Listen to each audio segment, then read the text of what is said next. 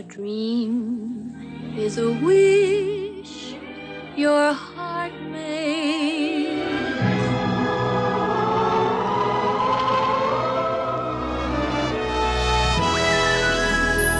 You're listening to Honey, We Made a Disney podcast. Two friends since Justin Timberlake rocked frosted tips in a Canadian tuxedo now guides on your nostalgic tour of Disney history, one magical film at a time. I'm Eddie Ferguson. And I'm JB Wagner. And on today's episode, we head for the second star to the right, then straight on till morning as we review Peter Pan. So fasten that safety restraint and pull up on the yellow strap. It's time to open the vault. Cue that Disneyest sound effect.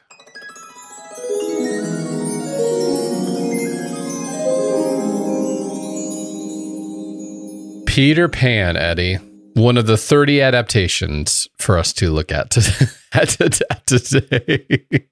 Adaptations of of Peter of Peter Pan. Pan. Yeah. How many of the like I just like looked through a list. There by the way, there was a top 10 list of best the ranking best ones. I was like, wow, there's been 10 movies. And this isn't like a movie that uh this isn't a story that was in like public domain right away.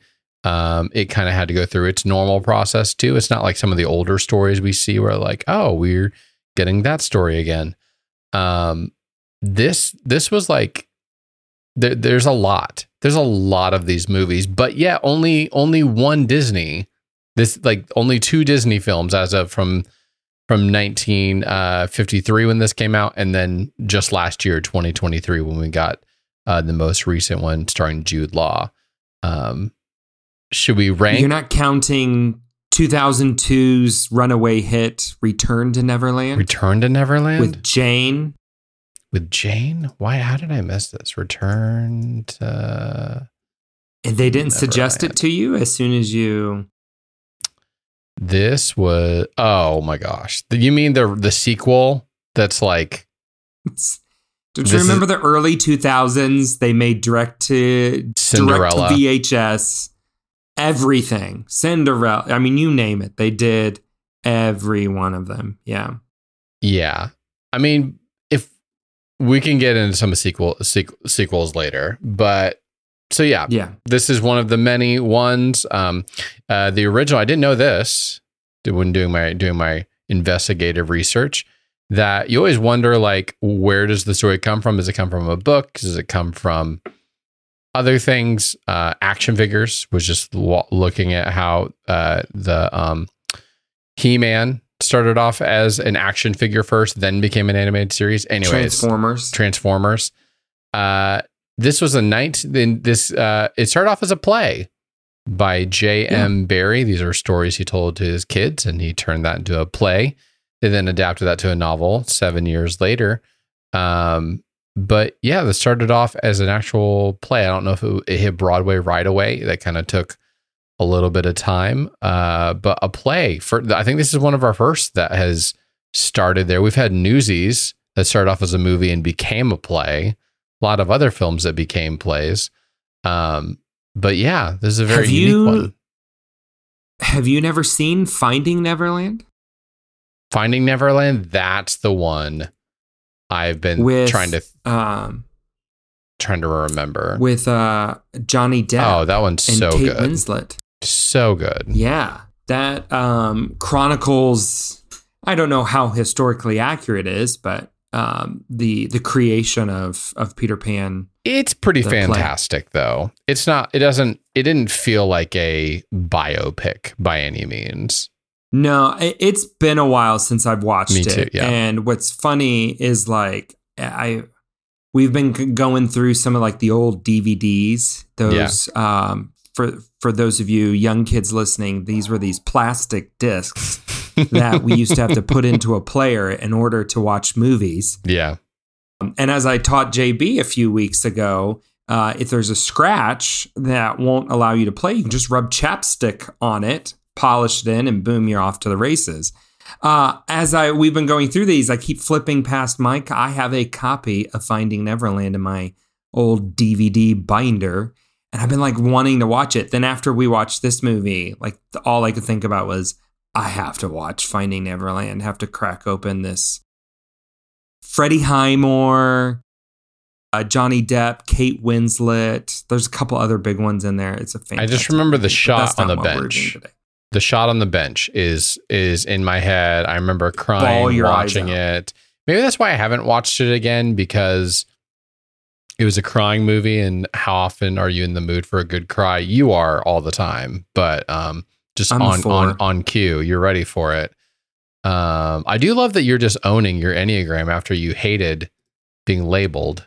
I love that. I love that you are just offering that to the world now.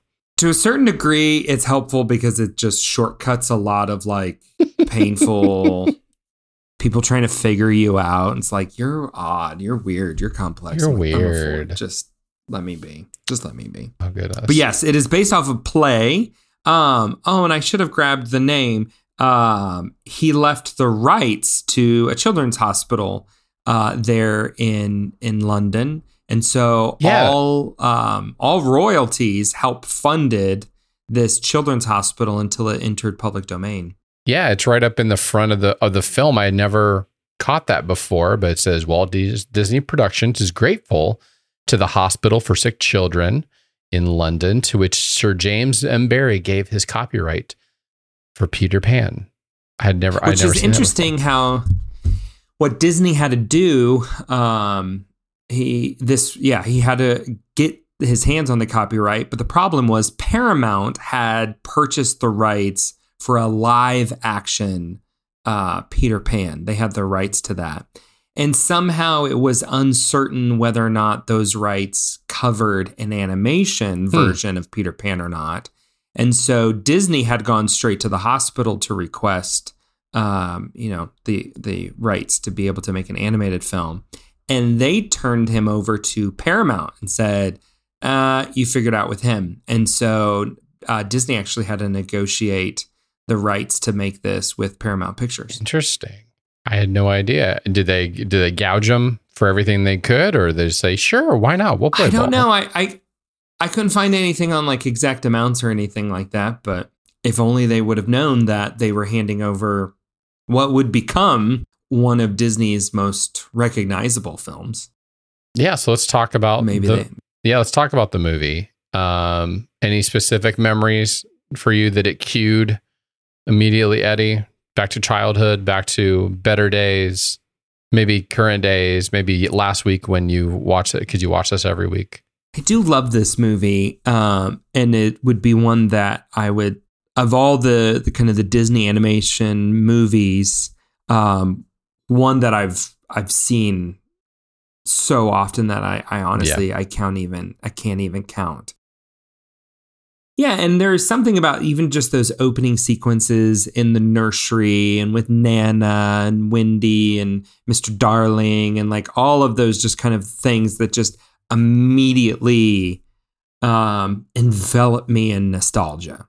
Uh, that those scenes are are as much as I think that what was interesting as I was watching this is it it I didn't realize it would be those particular scenes, like the opening, that kind of triggered that so quickly.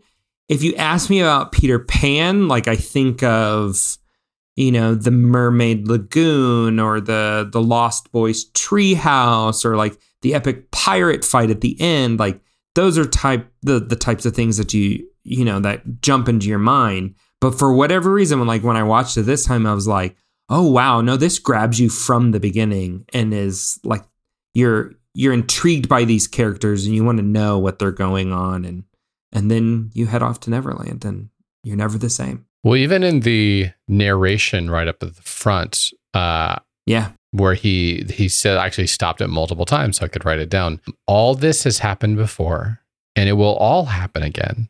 But this time it happened in London. It's just, just a very curious way to say that. It's like we are then coming upon a story that's already been happening multiple, multiple times. I believe that is a direct quote. I believe I would believe it. It's very it is very it's very intriguing. It like pulls you in right away. It, it it's a line that I hadn't I necessarily paid attention to before.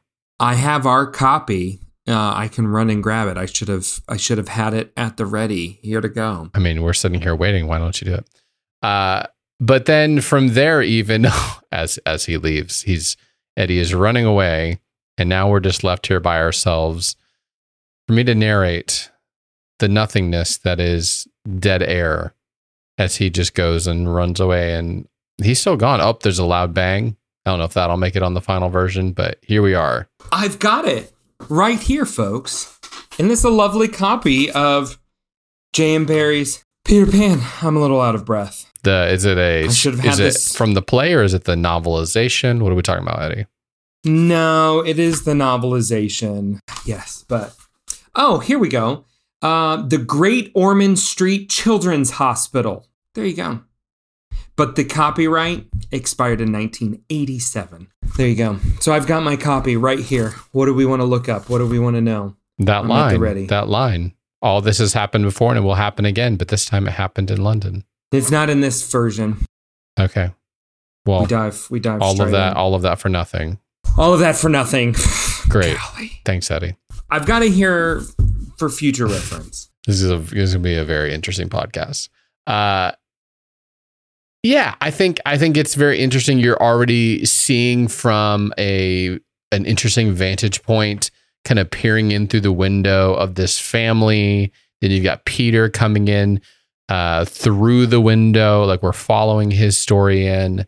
Um, it's just a very different way to go about the story versus just right in the middle. Th- You're almost being told about each of the characters beforehand. I love that they called Wendy the chief authority on all things Peter Pan. She's at this very interesting age where she's about to move out of childhood. It's her last hurrah, the last evening that she's there. The, even the way that they treat Nana, she says, Nana, being a dog, kept her opinions to herself and regarded the whole thing with a sort of tolerance. But that, um, so when, uh, when Mr. Darling, George Darling comes in, uh, and I always forget that it's the same voice actor for him and Hook.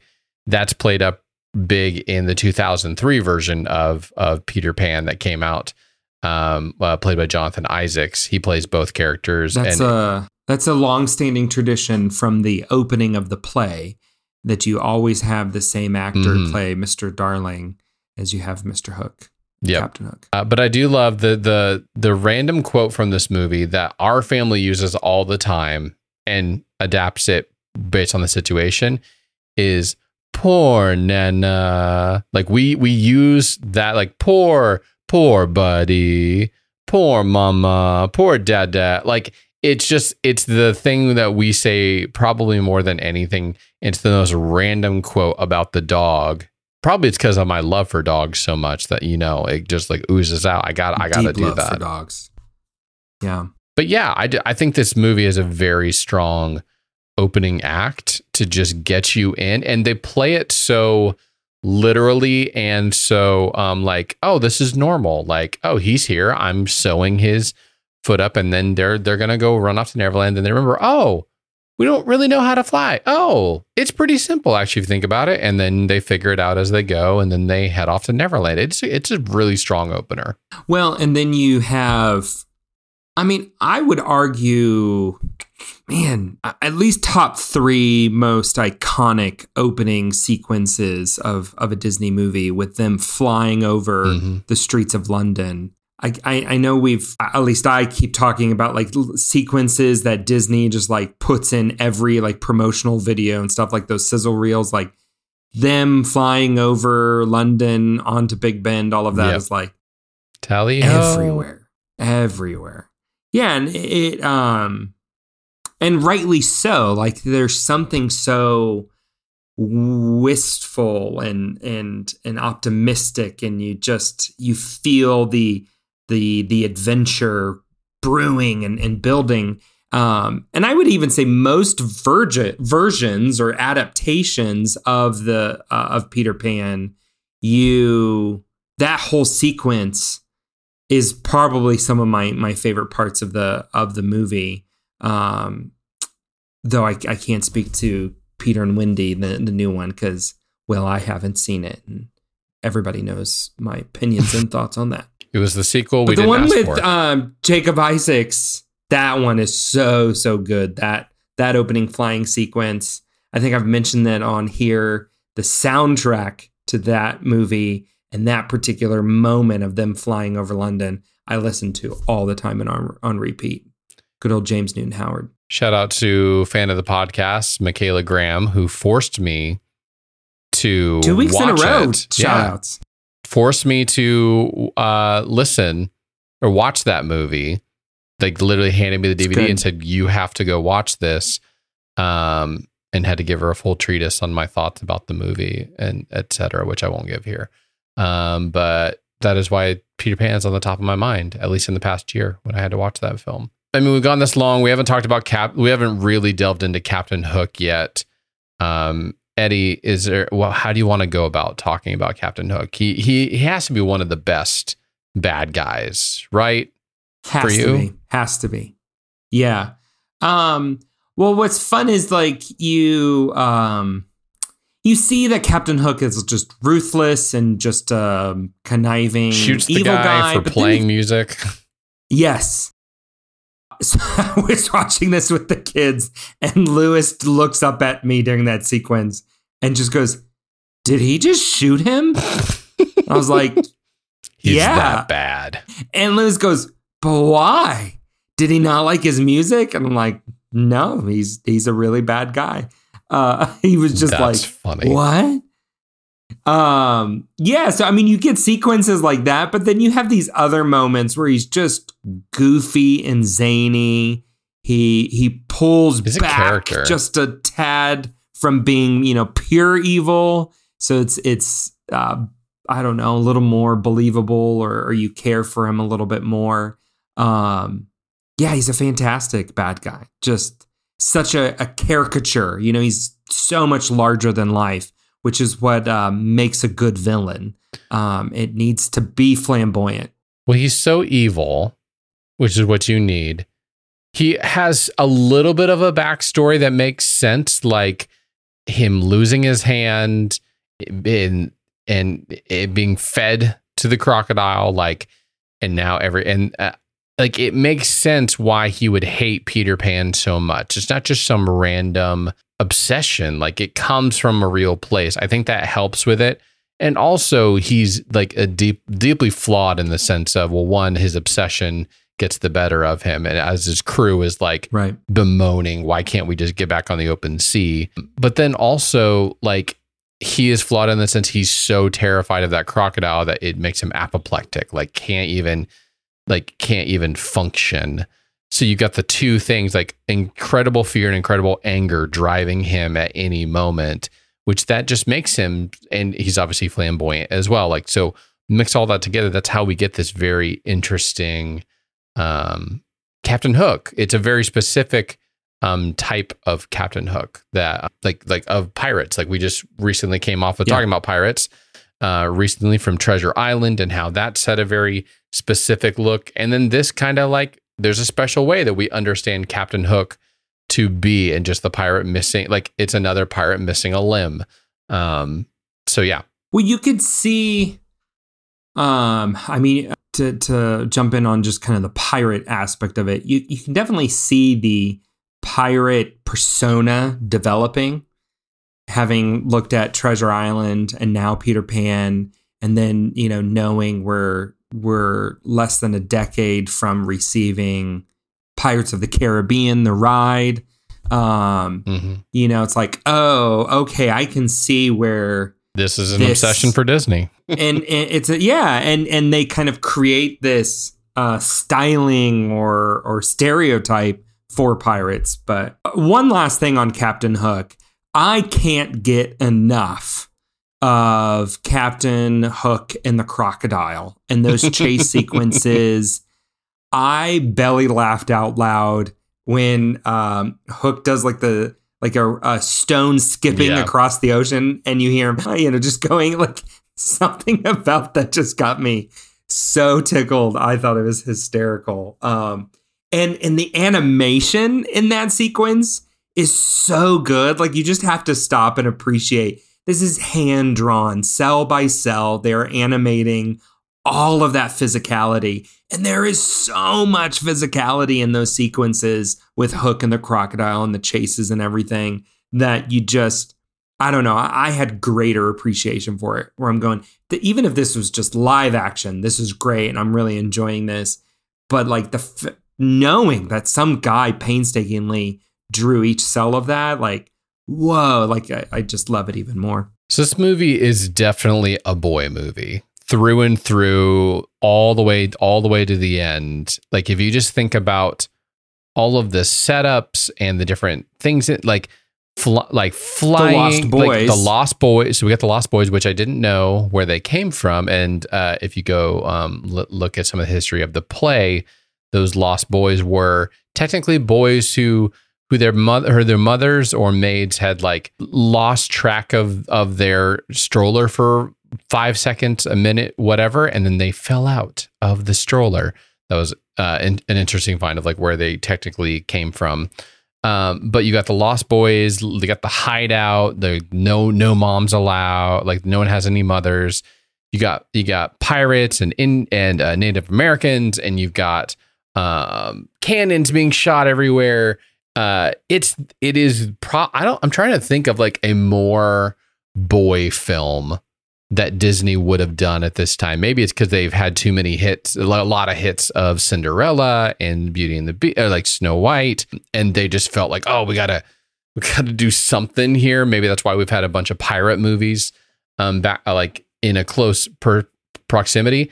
But one of the things I find interesting is the is the interaction between the girls in this movie and Peter and Peter Pan because they are all every single one of them that are on screen besides the mother besides uh wendy's actual mother all of them are Mrs. like darling. all of them are are obsessed with peter and they are jealous and bickering between them tinkerbell and wendy the mermaids and wendy wendy and um, tiger lily and they're all like inner like constant like that's where some of the most intense drama in this in this kind of like the interpersonal drama comes from this. But he is like aloof the entire time and i don't know whether that's like odd strange or exactly what being a young boy is like of like the girls they have grown up Oblivious. they they have grown up to be stronger uh, relationally and have that connection earlier on in life. And boys are just out trying to fight each other and play games and completely unaware. And that's a much later uh th- like process for them to go through through maturity. But it was just so fascinating to watch this and go like to watch the the the girls in this movie like so much drama between them and some of it's really great like Tinkerbell herself is one of the best characters in in this movie, and the the choice to make her I think the word is pantomime, like she doesn't actually talk, but it just uses her like physicality for it. Um, she's some of the and she drives the story. Like without her, there isn't. They go, they have fun, maybe they head home early, but she's a major catalyst of this film and why it's so good. And she is one of the most iconic characters that were created from this movie. I- would say she is the most iconic character created from this movie, and maybe even go as far as to say, like, outside of Mickey Mouse, like the second most recognizable Disney character ever created. More than Jiminy Cricket. I mean, you think, I mean, who opened the Wonderful World of Disney You're every right. week? It was it was Tinkerbell. You know, like, um, you know how many? I think still at Disneyland, like Tinkerbell flies over the castle. I know, like at Yep. Walt Disney World, like every fireworks show, Tinkerbell flies over the castle. Pixie dust. Um, yeah, pixie dust. Like that is synonymous with anything Disney is this idea of, you know, Yep. even they put up a construction wall, they have a sign that says pardon our pixie dust. You Mhm. know, it's like everywhere that that concept of her um yeah, is just infiltrated infiltrated the company. which is funny because her outside of this film, or so in this film, she is cantankerous, she's jealous, she is like coming at at Wendy all the time. Uh, is the reason that they they find his hideout. Like her her character in this is very specific, but then everywhere outside oh, everywhere outside of this film is a completely different. Like she's this wonder amaze, amazing um, fairy that comes in and sprinkles pixie dust on Yeah. you, and even the entire animated series, Tinkerbell, she's like a completely different character than the Tinkerbell that's in this movie. It's it's like night and day difference. Unless you're going to say, "Oh, she had a change of heart and then she becomes so." It's like no, like what we understand and what we enjoy about her in this film is is completely opposite. I would probably even say than every other interpretation of her outside of this film. Does, am I making sense? Do you feel that too? No, I, I, it's funny that you. I yes, you're right. I don't think I would have put all that together until you started saying that. But it, and it makes sense because, I mean, her role in this film is very much to be kind of the the foil, the one that um, uh, increases the drama, Mhm. and Yep. that She that starts stuff. cantankerous that cantankerous attitude. I don't think you want too much of it, Mm. right? Like it, right it kind of yeah, it can get annoying really fast. What's it, yeah, you're totally right though. It's interesting that that outside of Peter Pan persona, the park persona, the TV persona, totally different. Uh, you know, I just think of you know seeing her like at a, a at a parade. She's always the like They- hyper, they you know, d- d- you know, like They Mickey yeah, yeah, her, for sure if that yeah, if I can use yeah, that where phrase. it's just like yeah, hyper, just so you know, uh, pixie. I don't know. I do love that you were so quick to make an analysis to the the the TV series. Uh, I know that you're a big fan of Pixie Hollow and all the other fairies. Um, but to jump out here so quickly and just boldly share that with everybody, um, that was really brave. Well, my wife would tell a funny story about how early on when we were dating or engaged, I was over at her parents' house and they were watching uh, the their her nieces, and um, they had the show on. They had they had they had the show on, and they were like maybe three, four, some some years old, and a bunch of us were just sitting down watching, and uh, all the women left, and then they came back later and all of us dudes were just sitting there by ourselves, no kids. The show was still going on, and we were emotionally invested in the story still of the characters and what was happening and was she going to meet her twin and all this and all this other stuff. And it was i was surprised at how much character development you could put in a tinkerbell show. And I've always been um I've not seen any of these, so you'll have to correct me if I'm wrong here since you're the expert. since i'm the expert. Um the fact uh, that she's called Tinkerbell is because she's a tinker fairy that she tinkers like makes little things. Um thought that was very clever, very interesting. very clever Any other characters worth mentioning, worth throwing out there? We we haven't brought up Smee, which arguably one of the best sidekicks. One definitely there's not another character like him that I can even think of. A very unique character. I love that they in the that in the 2023 version, I just kind of skimmed it to just see if I even remembered seeing any of it. Uh, Jim Gaffigan plays Smee in the 2023 version. If that's a reason for you to then go maybe check it out, but No, he is but such yeah, a cool. he's a, like even just the way he's he, it sounds like he's talking with marbles in his mouth or something um and he's such a likable even when he like kidnaps uh kidnaps her it's not like it's not vicious by any means um yeah he's such a very unique i would love to know like what drew and and how does he did, is he the same in the in the play in the book um, or is this like a, a Disney character? But it feels very different than other characters. He is very. Yeah, he's got some great lines, but he's also got a great, just kind of physical humor to him. hmm Um, honestly, one of my favorite scenes in the whole movie, and I remember this so distinctly as a kid, finding it hysterical. And then Lewis and I were laughing at it together when it happens. When he shaves the bird's butt instead of instead of Hook's face, it's just so so stupid but funny and simple. Yeah. It's it's fantastic. Yeah. The music. Do you wanna you wanna take some moment to talk about the music in this? Your favorite favorite tunes or moments music wise or Yeah, I mean, um I don't know if I have the uh So we've got so we've got you can fly. We've got following the leader. Yeah, I mean you can your mother and mine, which I forgot I completely forgotten about that one. Um, I had too. Elegant, I had totally forgotten about your mother mine. The elegant Captain Hook. Yeah, so I mean, you've got the the opening one with the second start to right to second star to the right, which is just a very yeah classic Disney. It just feels very classy Disney. Um, you can fly again, quintessential Disney movies. I'm. You've got uh, uh, a Wish Upon a Star a dream is a wish your heart makes, and you can fly. Like these just mm-hmm. feel like if I'm going to make a quick Disney montage, we've got to make sure we, you know, we hit that one and put all that in there.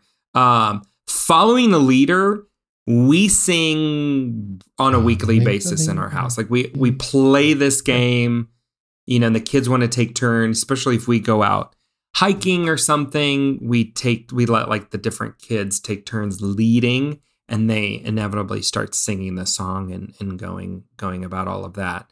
Um I mean we we get a a cultural insensitivity warning at the beginning of this movie. Um, and I'm assuming that's because of the song uh, "What Made the Red Man Red," which, which I had never uh, listened to the actual lyrics of it before. Yeah, yeah. I'd just been yeah. like, "Wow, I can't believe we're gonna this this song exists and it existed for a really long time.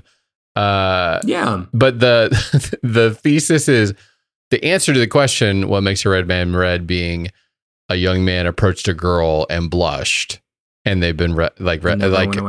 Wow, where did this come from? Where did this song? Where did this song originate? And uh, honestly, a lot of the interactions with the Native Americans in this is just like, wow, like they couldn't make this nowadays. I'm surprised every time they keep making a new version of Peter Pan and going, okay, how do you get around this and this and and, and these? There's a lot of weird like every. I think most of the interactions with the Native Americans is is, is odd and strange. They're playing games, but then they're then well, you took Tiger Lily, so we're keeping him. Oh, another another woman that um wants to be with Peter, but or actually she's the most put off by Peter, I guess, I'll, I'll, I'll, to some degree. Yeah, yeah it, it it's it's the, probably it is the most problematic part of the of an otherwise awesome film with so many other things that I'm like, wow. Well, but this was the time. This was the time, and it goes back to just the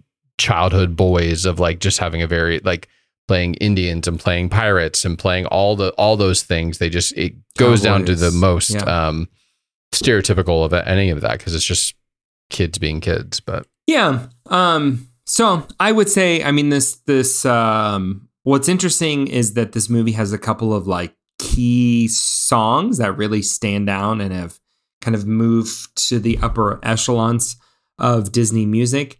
But at the same time, if you were to be like, hey, like, what are some of the movies with the best Disney music? This doesn't come up in your brain at all. You yeah. know, like this isn't what you, you know, you wouldn't I mean, it's definitely not a musical in that sense, even though that there are, you know, quite a few musical sequences. Um, but yeah, you do have one, maybe two that just are are quintessential uh, Disney Disney music. What any other parting thoughts that you have, Eddie, for this film? Memories, feelings? Did you ever dress up as Peter Pan yourself? I remember myself having the felt hat, the felt like green hat with the feather in the cap at some point in my life.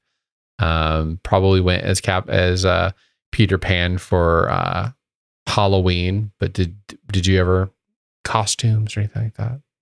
I don't remember going as Peter Pan. I'd have to ask my mother. Um, I wouldn't be surprised if I did, because um, yeah, like I had said, I mean, this was one that I listened to or watched quite a bit. Uh, no, I, I would say um, just overall, for me, this gets to this kind of classic opening era of Disney animation, just the style of animation and then the color. You know, when I think yeah. of kind of quintessential Disney animation style during this period. Uh, I think of this in Cinderella. And it's interesting because it's pretty much the same crew, art direction crew. You've got Mary Blair, Claude Coats, John Hench. Um, and these are all ones they're only going to do about one more movie for Disney before they're totally taken up into um, producing the parks. Um, and in many ways, this is the last one that they do before Disney pulls them p- full into working on on Disneyland. Um, so yeah, there's a big part of that that uh, I appreciate the the animation style um, and all of that. This film is also um, the last for a couple of kind of key milestones in in Disney history. This is the last film in which all nine members of the Disney's Nine Old Men, kind of the original Disney animators that were so well known for everything that we've talked about up to this point, they were the the core of Disney animation. This is the last film in which all nine members worked together as directing animators. Um, many of them, most of them, stay with the company. Um, they just start to move into other roles or um, you know working on separate projects. But this is the last one where they all work together in this. Um, the other thing this is the final animated feature released through rko pictures. Um, after peter pan disney founds its own distribution company which is a big shift um, Yeah. for the company uh, to be able to kind of own that from from top to bottom. Uh, this is also used reused a lot of um, recent characters or um, actors. So we've got Bobby Driscoll, um, who was in several films with um, Song of the Disney. South, Mhm. Treasure Island. Yeah, he's he voices Peter Pan, which makes it the first time ever that a male actor portrayed Peter Pan. Yeah, um, the tradition that was set forth by J.M. Barrie in the first, you know, stage production was that Peter Pan was always played by a, a woman, and Bobby Driscoll was the the first time uh, a male has ever portrayed Peter Pan. we also get we kind of alluded to this last week, but um, Wendy was voiced by the same uh, actress who was in uh, Alice in Wonderland, who did who did Alice, that very iconic voice in back to back films and like key key roles, not just like oh the serpent or whatever, but like the lead role in or one of the lead roles in in these past two films. But Yeah, we also. Um, uh, I think it's interesting. We almost had uh, a very famous person, Cary Grant, voice Captain Hook. That is who Disney wanted. He actually sat down with Cary Grant and tried to get him to voice Hook, which would have been huge. I mean, that's like the equivalent of getting like a Tom Cruise nowadays to to voice uh, a character. Uh, but in the end, it is Hans Conried who who voices um, who voices Captain Hook, which is good because I think the voice of Captain Hook has now like it's not a person, right? Like it's it kind of goes into that uh, echelons of uh, like a Winnie the Pooh type voice or a Mickey Mouse type voice, where it's so so recognizable yeah, just for Captain Hook. Yep. Well, before we get to your um, around the Disney parks and how it's infiltrated everything there, uh, which we've already talked a little bit, I want to do. I do want to shout out. It's not a Disney film, but Hook from Yeah. 1991 with Robin Williams. It, I would not. I would say that it's its own film, like loosely connected. Like connected because it's a sequel, I guess technically. But man, what an amazing movie just so um, I mean it's Robin Williams at his finest doing his finest work it's it's one it's definitely one of the best adaptations of this story hands down. We've talked about Finding Neverland and Tinkerbell but man Hook is definitely on its own one of the best. I remember I, I remember watching that as a kid several times and just being so enthralled. It was such a great way to bring it into live action. Rufio Can't forget about Rufio. Glenn Close's amazing. Cameo in it is just awesome for for two oh yeah, seconds. Dustin Hoffman, Dustin Hoffman as plays a- Captain Hook, Julia Roberts as Tinkerbell. Mhm. You've got Maggie Smith, who Yeah. plays Granny Wendy in that. Um, oh yeah, no, it's a fantastic, fantastic movie. Um, and we're not mentioning the fact that it was directed by Steven Spielberg himself. Yep. Um, yeah, um, so good. Yeah, I mean, I think that's what's it's so fantastic about Peter Pan is it has it created its world creation, right? Like it created this place, Neverland. It it it just opens the imagination. This idea of perpetual childhood and the the wonder and the just the awe that comes from um, a child's eyes. I mean, J.M. Barrie created such a lush, imaginative world in such, and you know, in in in, in all of this. Disney definitely kind of helps expand all of that, but I think there's a reason why there's so many adaptations, and also like so many really good adaptations. Like we've mentioned just four right off the top uh, throughout all of this, and you know, I think that speaks to the source material of like how rooted and how well founded this idea of any person not wanting to let go of childhood, Yeah. uh, of kind of wanting to go back to that, what we remember as the simpler times, longing for that, that boyhood adventure and just kind of rough Mhm. housing and kind of going out with the, the friends Secret and doing stupid stuff. Yeah, like those are all things that immediately stir in me a- a, sense of boyhood and and and innocence. so And now here. Hook definitely captures that too. So I'm glad you Yep. brought that up. So here we are, Eddie. Your favorite part. Tell us all the different ways that you can experience elements of Peter Pan at the parks. Take us around the parks, Eddie. Well, I mean, I, we mentioned uh, probably my favorite is Tinkerbell flying over the castle. Um, Uh, that is my favorite part of the what's the kind of the current big fireworks show at the Magic Kingdom, Happily Ever After. Like at the very end, when they sing a little bit of I Can Fly, and like Tinkerbell flies out of the castle and flies over the Magic Kingdom. Like, I mean, it just, yeah, like everybody, you know, who's a, a big Disney nerd starts tearing up, and the kids are amazed by it and everything. It's just such a iconic moment. Uh, and you can meet Tinkerbell, Peter Pan, Hook, and Smee also appear as characters throughout the parks everywhere. Um, and there's a lot of nods and references. But I think the most significant presence uh, of Peter Pan in the parks is the ride Peter Pan's Flight, where you actually board a pirate ship, fly over London, and then off to, to Neverland. Um, it is in every castle park except Hong Kong. Um, so you can see it in Disneyland, Magic Kingdom, Disneyland Paris, and Tokyo Disneyland, and Shanghai. Uh, but for whatever reason, they didn't put it in Hong Kong.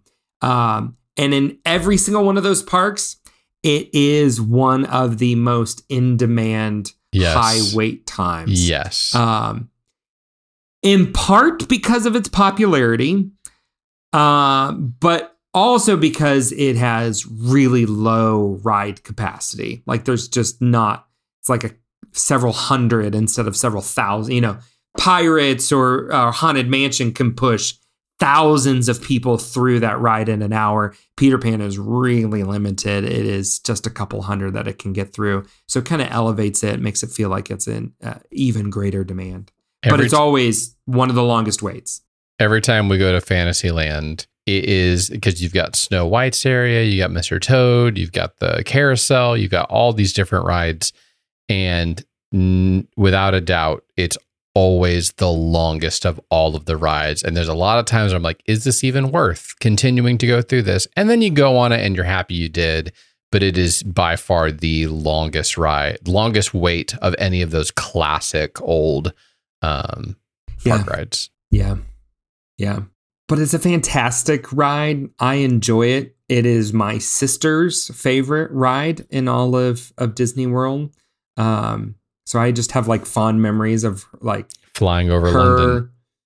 Yeah, and I mean us like rushing to get to it and to be able to to go on it. So, um, yeah, I mean it's got one of the most uh, iconic rides in all of of Disney parks as well. So I think that's a pretty well uh, well represented film. Well, here we are, Eddie. We're ready to rate this. Are you emotionally ready, prepared to, to rate this movie? Deep breath. Here we go.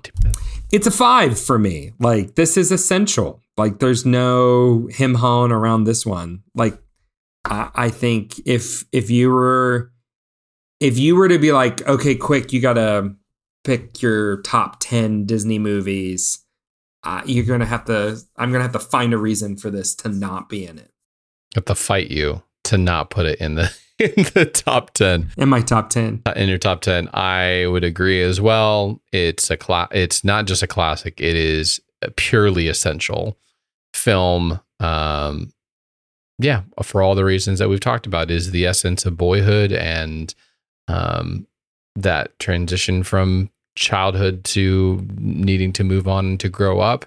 And it is kind of kind of sad in that in that in that regards because like you they go through all this journey and then she goes back and she's going to grow up but it's the nature of life. You, that's why it's happening over and over and over again like they like they open up in the beginning. So i would agree. This is a number five out of one through five. We're going to go five essential. But now that you are filled up on your nostalgia a little bit of disney news including news that dropped mere hours after we recorded last week would have led the Disney news section last time, but here we are a week later. Sorry, you you probably already know what we're talking about.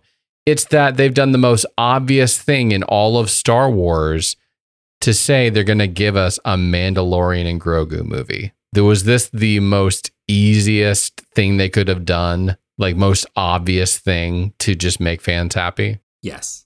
Yes. I, I have to be honest though. Um, I mean, this is so sad. Like, I, I don't like being a, a cynical person, but like my first reaction was was cynical. I'm like, yeah, but how many Disney mo- how many Disney Star Wars movies have we been announced? You know, like, Mhm. oh, so and so's doing one. Oh, we're gonna do this. Skeleton and You know, it's like yeah, all, and you know, like, it's battalion, either squad been battalion, or whatever. Yeah. canceled or it's been like on this indefinite pre-production cycle you know it's just like i don't know um like i i i loved seasons one and two and i loved the mini season in the middle of boba fett whatever we want to call that The those Boba Fett couple years. episodes Season three I was wasn't that. not no, season three was a big disappointment really big Wasn't it? disappointment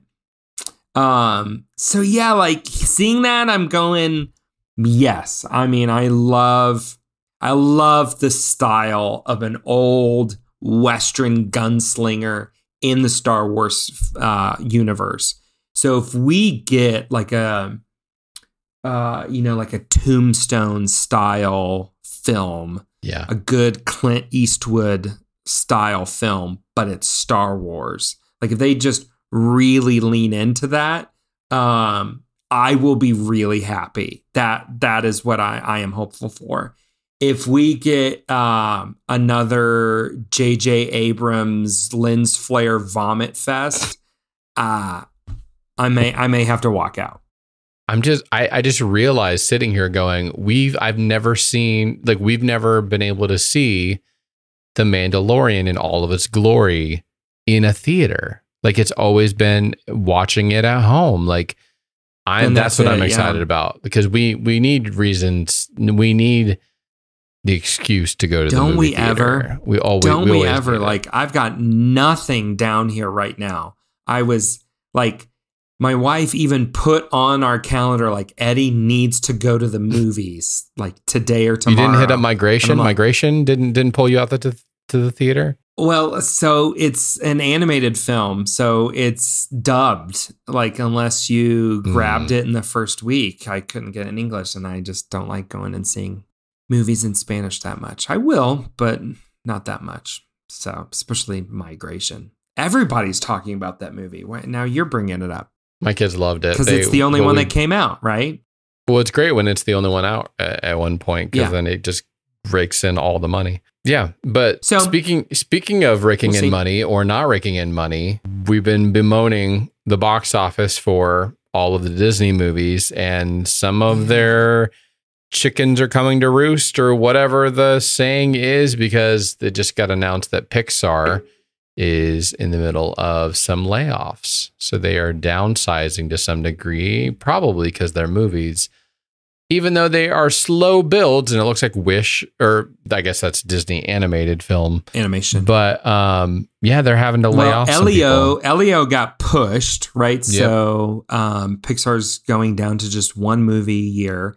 They uh, reportedly are, and this is Newsweek who's reporting this 20% of Pixar's workforce is about to get laid Wow. off. Wow, it's a lot. And this is that's a lot. And I mean, this isn't the first time Pixar got hit. If you remember last year, Disney as a whole let go of over 7,000 jobs.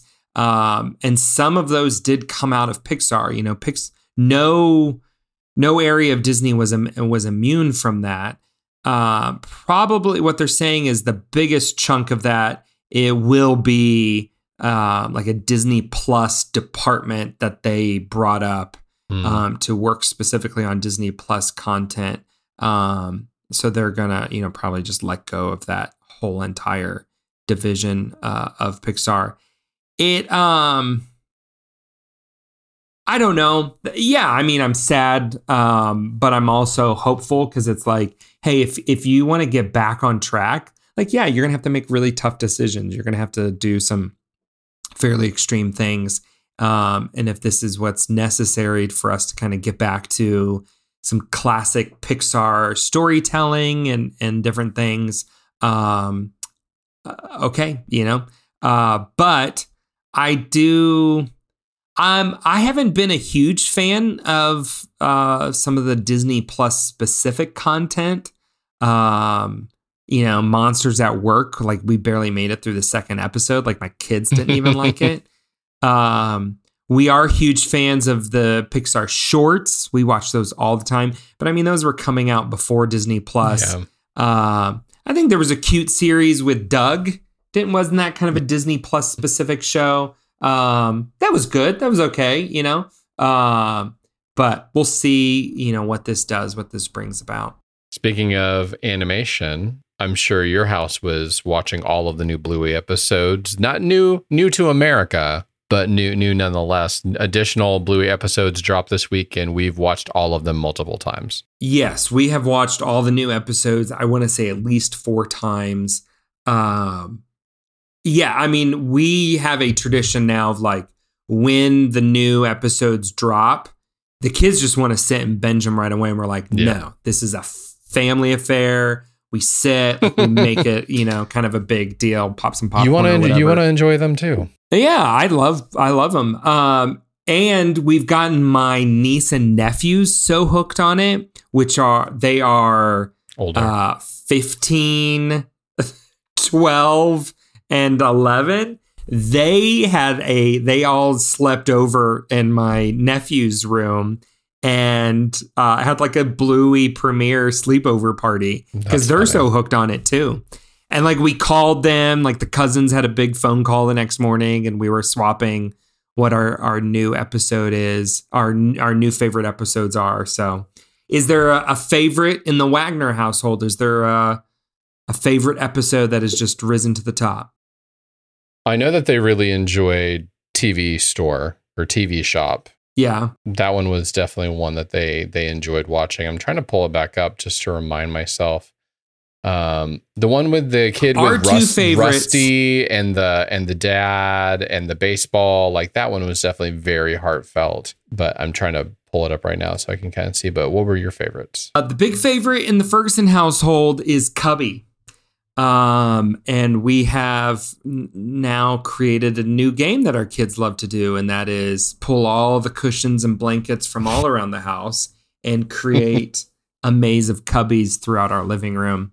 Um, no, that we are obsessed over that episode. It is uh, a little scary, to be honest with you. Dragon. Dragon, is also, is a big also one really too. good. Yeah, that's a, a little tearjerker moments too in there. Hmm I love the Yeah. the different animating style and how, um, and all their different variations as they're they're going through the story. Yeah. So if you haven't checked it out, there are uh, several new Bluey episodes on Disney Plus. If you've not watched Bluey, you're missing it. You're sleeping on this. Uh, this is Or you probably don't have kids. or you don't have kids. And even if you don't have kids, you should watch this because they're they're fantastic. If you don't have I'm kids, you've still- for sure had a parent come tell you, "I know you don't have kids, but you should watch this." But you should watch this because these are really good. I've cried. I've cried, man. I've cried over Bluey. I'm still. Uh, I mean, Disney has to do something more with Bluey. It is the number one viewed piece of content on Disney Plus. Um, it is. Yes. Why is there not like a Bluey puppet show or something in the parks, or you know, give us uh, a meet and greet, pay these people whatever they want you will make it back. I do wonder though, because it's not their original property. Like that that's got to be super difficult. And it was made for BBC Australia. Like there's got to be a lot of lot of red tape and ties. I know it's Disney, but they've done that before. They've done that before. You know, in the '90s, they had uh, Teenage Mutant Ninja Turtles in the parks. Um, you know, they they've done they've done stuff like this before. I mean, you had Indiana Jones and Star Wars long before Disney ever You're right. You're right. purchased them. Um, yeah, so I mean, it's doable. Um, it's just whether or not there's the willpower to do it. But come on, like I just, it seems so so easy. We're like, pay these people whatever they want and prop up a, a, a bluey meet and greet or a little puppet show. Like, there's so many easy things you could do. I keep saying the puppet show because that's what's on tour. And we've said this, we're like, oh, if we lived in the States, we would drive to the nearest one and, and go be a part of that because it, it looks I really didn't. fun. I didn't know this was happening, so now I got to go look. Oh, yeah. And uh, our kids are so obsessed. It would just be such a fun, you know, family outing. But there it is. There's all new Bluey stuff. Uh, one last thing to um, put on everybody's uh, Disney radar. If you uh, haven't catched a glimpse of this, uh, Disneyland Paris has premiered a new nighttime show.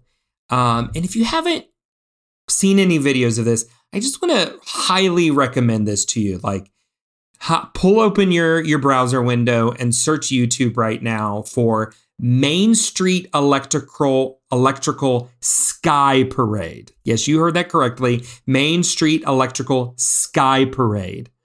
They are creating. I mean, Disneyland Paris has for a couple of years been like using drones Wow. in incredible ways. And here they recreate several kind of iconic sequences from the Main Street Electrical Parade Yeah. in drones. But what is particularly cool about this show is they have added various pyrotechnic elements to the drones. For example, just to tie in our episode well today, that amazing closing sequence of Peter Pan with the golden pirate ship flying over London and sprinkling pixie dust, they recreate that with drones and this sparkling pyrotechnics that float off the back of the boat Whew. and dust the the the the Sleeping Beauty castle there in Disneyland Paris. It's really quite spectacular just seeing it on video from a YouTuber. So I can only imagine in person. Uh, but I just wanted to throw that out there. I thought that was something really cool that the Disney park put out there um, just this past week. It is the Main Street Electrical Sky Parade. Well worth the you know five minutes of viewing that it is. That looks incredible.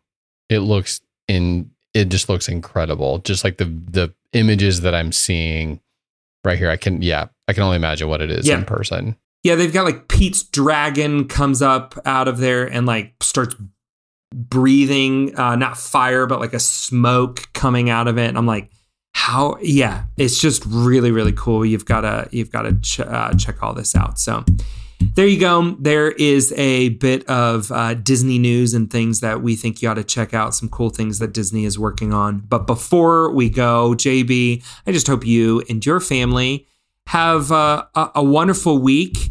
Uh, it's about 85 degrees and sunny here where you I'm would. at. How are you would? I see you. I see you have uh, something on your head. Got a beanie on because we had a snow day today here in hey. the Nashville area. I moved to the south, hoping that I would retain at least most of the heat from the Calif- from California.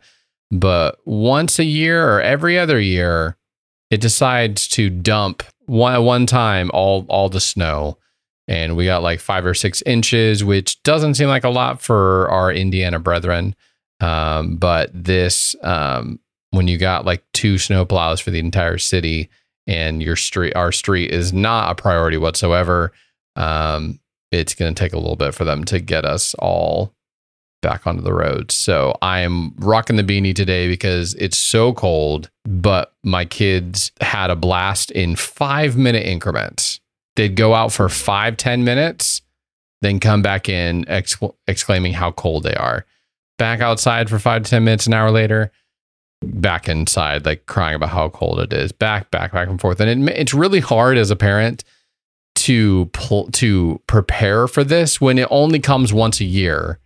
So buying them all of the gear and hats it. and it's like especially like the full the full bibs of like for snow snow snow gear, snow pants, yeah, snow, snow pants. Gear.